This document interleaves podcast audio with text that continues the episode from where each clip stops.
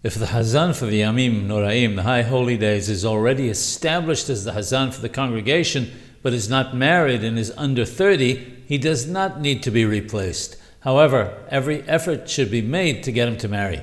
If he refuses, however, he should be replaced because he'll be plagued by inappropriate thoughts and would not be worthy of the position.